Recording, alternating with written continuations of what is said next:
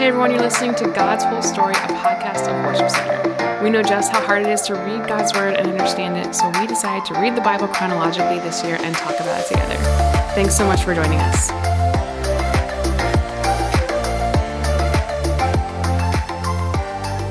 Hey everyone, welcome to God's Whole Story. My name is Ryan. I'm here today with Chris Lotzball, Hey there. and we are in. Uh, actually, we're this is this will be like a little bit of Old Testament deja vu. We're just hearing the same story over and over and over. It seems like today more than what we've had over the past couple days.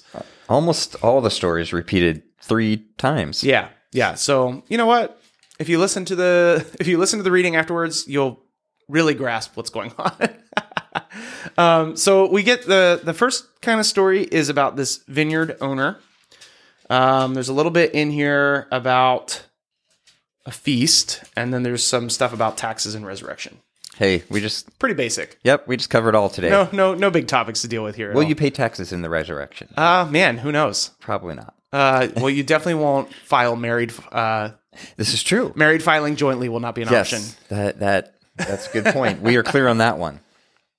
So anyway, we've got this uh, the vineyard parable here, which is kind of interesting that Jesus is telling the religious leaders this story in parable form, and it's pretty apparent to them uh, that he's talking about them, uh, and just he's kind of giving them a a story like reminder of the past that all these prophets came and they rejected them, they didn't listen, and then God sent His Son.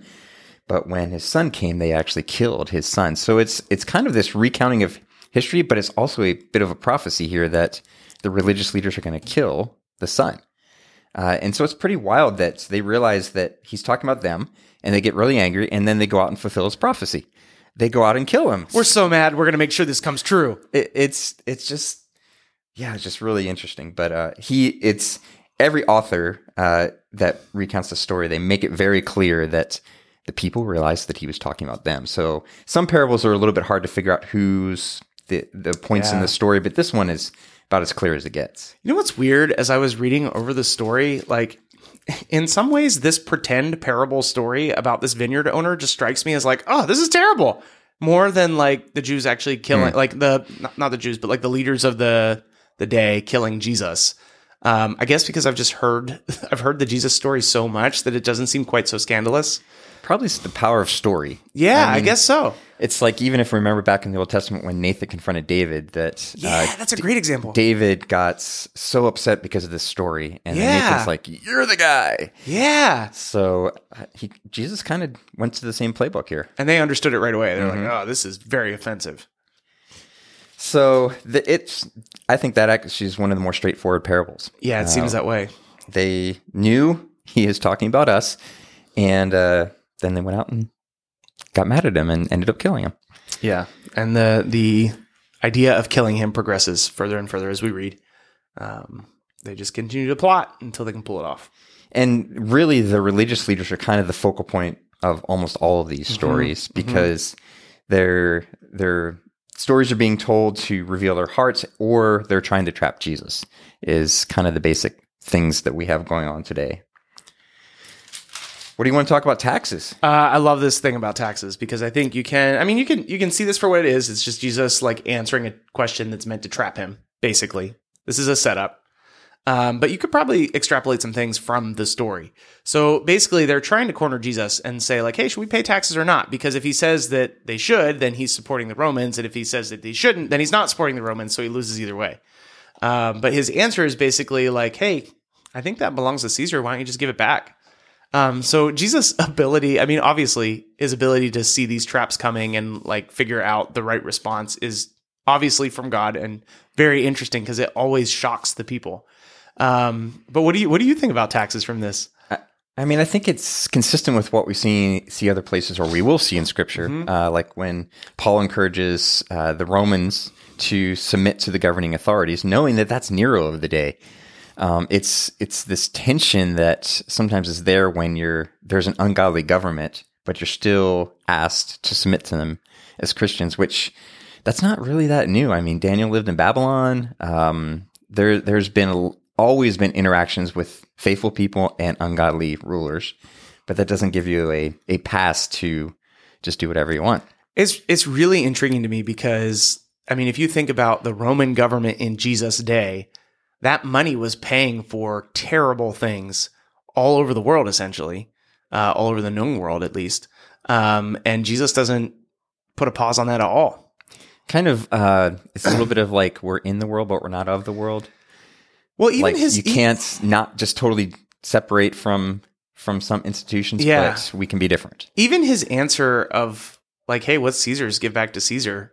Like his idea that money is from the government anyway. So, I think in some ways, to me, that goes back to the fact that God provides for us no matter what, and so we believe that if we're if we're seeking God, we're doing His will. He's going to take care of us. He takes care of the the flowers and the sparrows, and and that story that we heard from Jesus.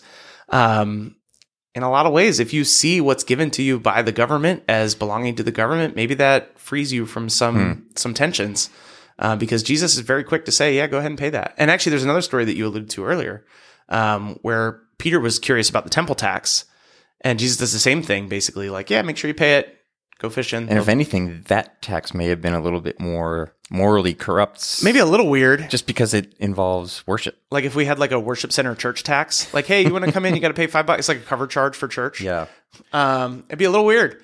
And I think I like that story related to this story because actually Jesus provides the provision to pay the tax.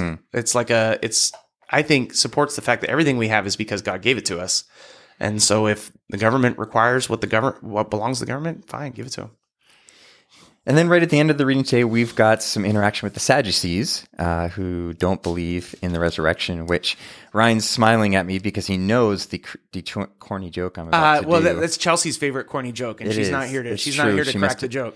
I actually was told this by my eighth grade Bible teacher, and that was a long time ago. Yeah. and uh, but I never forget it.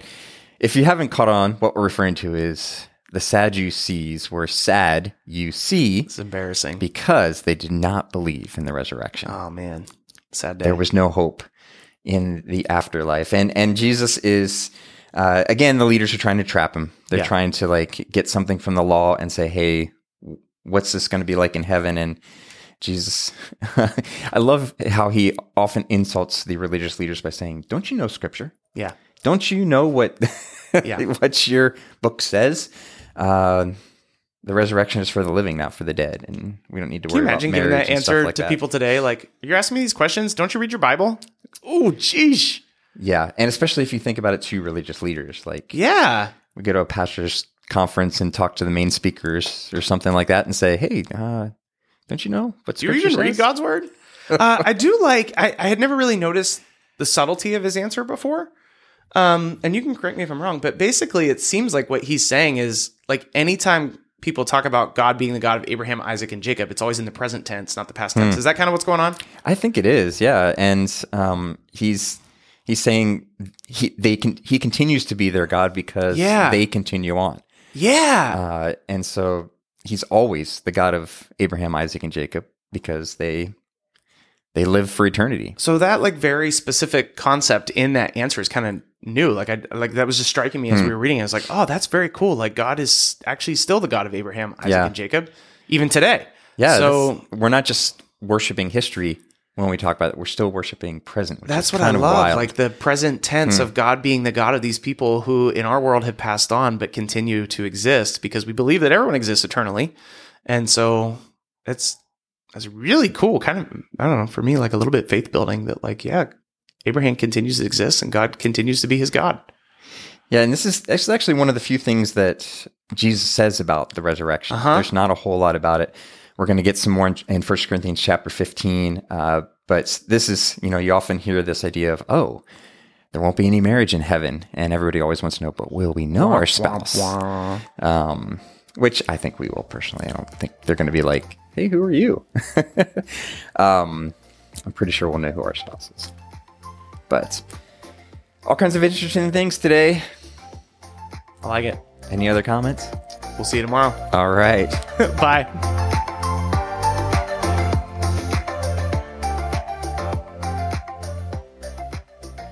Matthew 21, starting verse 28.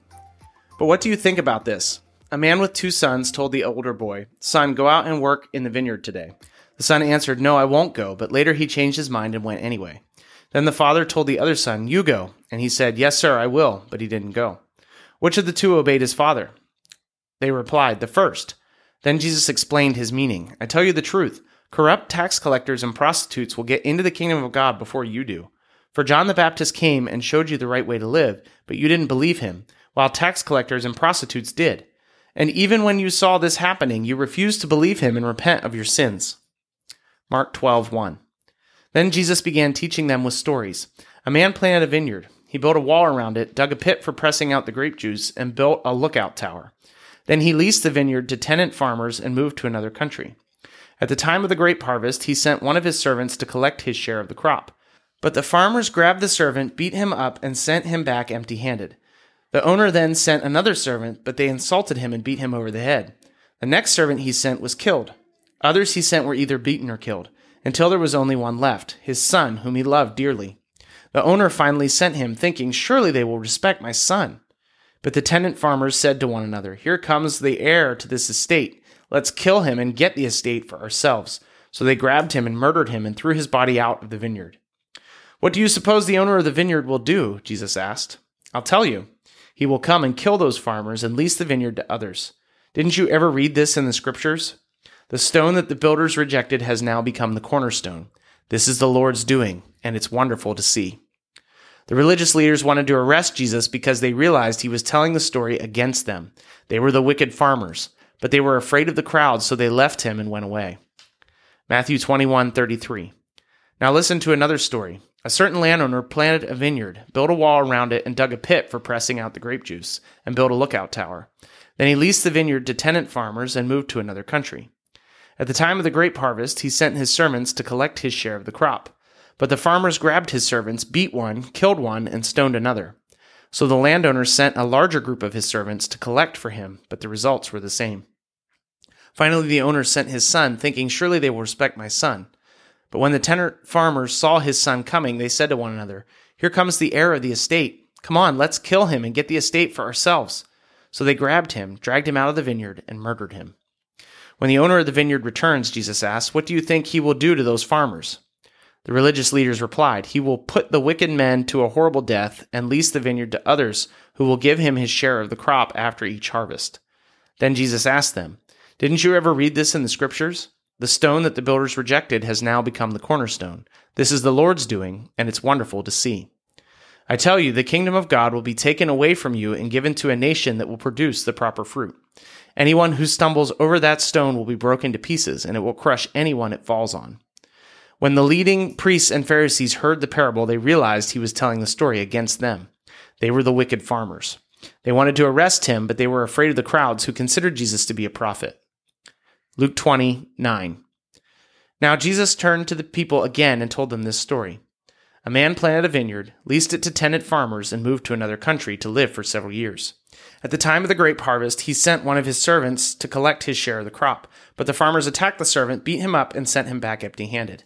So the owner sent another servant, but they also insulted him, beat him up, and sent him away empty handed. A third man was sent, and they wounded him and chased him away. What will I do? The owner asked himself. I know, I'll send my cherished son. They will respect him. But when the tenant farmers saw his son, they said to each other, Here comes the heir to the estate. Let's kill him and get the estate for ourselves. So they dragged him out of the vineyard and murdered him. What do you suppose the owner of the vineyard will do to them? Jesus asked. I'll tell you, he will come and kill those farmers and lease their vineyard to others. How terrible that such a thing should ever happen, his listeners protested. Jesus looked at them and said, Then what does scripture mean? The stone that the builders rejected has now become the cornerstone. Everyone who stumbles over that stone will be broken to pieces and it will crush anyone it falls on. The teachers of religious law and the leading priests wanted to arrest Jesus immediately because they realized he was telling the story against them. They were the wicked farmers, but they were afraid of the people's reaction. Matthew 22. Jesus also told them other parables. He said, The kingdom of heaven can be illustrated by the story of a king who prepared a great wedding feast for his son. When the banquet was ready, he sent his servants to notify those who were invited, but they refused to come. So he sent other servants to tell them, The feast has been prepared, the bulls and the fattened cattle have been killed, and everything is ready. Come to the banquet. But the guests he had invited ignored them and went on their own way, one to his farm, another to his business. Others seized his messengers and insulted them and killed them. The king was furious, and he sent out his army to destroy the murderers and burn their town. And he said to the servants, The wedding feast is ready, and the guests I invited aren't worthy of the honor. Now go out to the street corners, and invite everyone you see. So the servants brought in everyone they could find, good and bad alike, and the banquet hall was filled with guests. But when the king came in to meet the guest, he noticed a man who wasn't wearing the proper clothes for a wedding. Friend, he asked, how is it that you are here without wedding clothes? But the man had no reply. Then the king said to his aides, Bind his hands and feet and throw him into the outer darkness, where there will be weeping and gnashing of teeth. For many are called, but few are chosen. Mark chapter 12, verse 13. Later, the leaders sent some Pharisees and supporters of Herod to trap Jesus in the saying for which he could be arrested. Teachers, they said, We know you are on- how honest you are. You are impartial. You don't play favorites. You teach the way of God truthfully. Now tell us, is it right to pay taxes to Caesar or not? Should we pay them or shouldn't we? Jesus saw through their hypocrisy and said, Why are you trying to trap me? Show me a Roman coin and I'll tell you. Then he handed it to him. He, he said, Whose picture and title are stamped on it?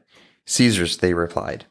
Well then, Jesus said, Give to Caesar's what belongs to Caesar and give to God what belongs to God. His reply completely amazed them. Matthew chapter 22, verse 15. Then the Pharisees met together to plot how to trap Jesus into saying something for which he could be arrested. They sent some of their disciples, along with the supporters of Herod, to meet with him. Teacher, they said, we know how honest you are. You teach the way of God truthfully. You are impartial and don't play favorites. Now tell us what you think about this. Is it right to pay taxes to Caesar or not? But Jesus knew their evil motives. You hypocrites, he said. Why are you trying to trap me? Here, show me the coin you used to pay the tax. For when when they handed him a Roman coin, he asked, Whose picture and title are stamped on it? Caesar's, they replied. Well then, he said, Give to Caesar what belongs to Caesar, and give to God what belongs to God. His reply amazed them, and they went their way, and they went away. Luke chapter 20, verse 20. Watching for their opportunity, the leaders sent spies pretending to be honest men. They tried to get Jesus to say something that could be reported to the Roman governor so he would arrest Jesus. Teacher, they said, we know that you speak and teach what is right and are not influenced by what others think. You teach the way of God truthfully. Now tell us, is it right for us to pay taxes to Caesar or not? He saw through their trickery and said, Show me a Roman coin. Whose picture and title are stamped on it? Caesar's, they replied. Well then, he said, Give to Caesar what belongs to Caesar and give to God what belongs to God. So they failed to trap him by what he said in front of the people. Instead, they were amazed by his answer and they became silent. Mark chapter 12, verse 18. Then Jesus was approached by some Sadducees, religious leaders who say there is no resurrection from the dead. They posed this question Teacher, Moses gave us a law that if a man dies, leaving a wife without children, his brother should marry the widow and have a child who will carry on the brother's name. Well, suppose there were seven brothers. The oldest one married and then died without children. So the second brother married the widow, but he also died without children. Then the third brother married her. This continued with all seven, and there were still no children. Last of all, the woman also died. So tell us, whose wife will she be in the resurrection? For all seven were married to her. Jesus replied, Your mistake is that you don't know the scriptures. You don't know the power of God. For when the dead rise, they will neither marry nor be given in marriage. In this respect, they will be like the angels in heaven. But now, as to whether the dead will be raised, haven't you ever read about this in the writings of Moses, in the story of the burning bush? Long after Abraham, Isaac, and Jacob had died, God said to Moses, I am the God of Abraham, the God of Isaac, and the God of Jacob. So he is the God of the living, not the dead. You have made a serious error. That same day, Jesus was approached by some Pharisees, religious leaders who say there is no resurrection of the dead. They posed this question Teacher, Moses said, If a man dies without children and his his brother should marry the widow and have a child who will carry on the brother's name. Well, suppose there were seven brothers. The oldest one married and then died without children. So his brother married the widow. But the second brother also died, and the third brother married her. This continued with all seven of them. Last of all, the woman also died. So tell us, whose wife will she be in the resurrection? For all seven were married to her. Jesus replied, Your mistake is that you don't know the scripture, and you don't know the power of God. For when the dead rise, there will be neither they will neither marry nor be given in marriage. In this respect, they will be like the angels in heaven. But now, as to whether there will be resurrection of the dead, haven't you ever read about this in the scriptures? Long after Abraham, Isaac, and Jacob had died, God said, I am the God of Abraham, the God of Isaac, and the God of Jacob. So he is the God of the living and not the dead. When the crowds heard it, they were astonished at his teachings. Luke chapter 20, verse 27. Then Jesus was approached by some Sadducees, religious leaders who say there is no resurrection from the dead. They posed this question Teacher, Moses gave us a law that if a man dies, leaving a wife but no children, his brother should marry the widow and have a child who will carry on the brother's name. Well, suppose there were seven brothers. The oldest one married and then died without children. So the second brother married the widow, but he also died. Then the third brother married her. This continued with all seven of them who died without children. Finally, the woman also died. So tell us, whose wife will she be in the resurrection? For all seven were married to her. Jesus replied, Marriage is for people here on earth, but in the age to come, those worthy of being raised from the dead will neither marry nor be given in marriage. They will never die again. In this respect, they will be like angels. They are children of God and children of the resurrection. But now, as to whether they will be raised, even Moses proved this when he wrote about the burning bush. Long after Abraham, Isaac, and Jacob had died, he referred to the, to the Lord as the God of Abraham, the God of Isaac, and the God of Jacob. So he is the God of the living, not the dead, for they are all alive to him. Well said, teacher, remarked some of the teachers of religious law who were standing there, and no one dared to ask him any more questions.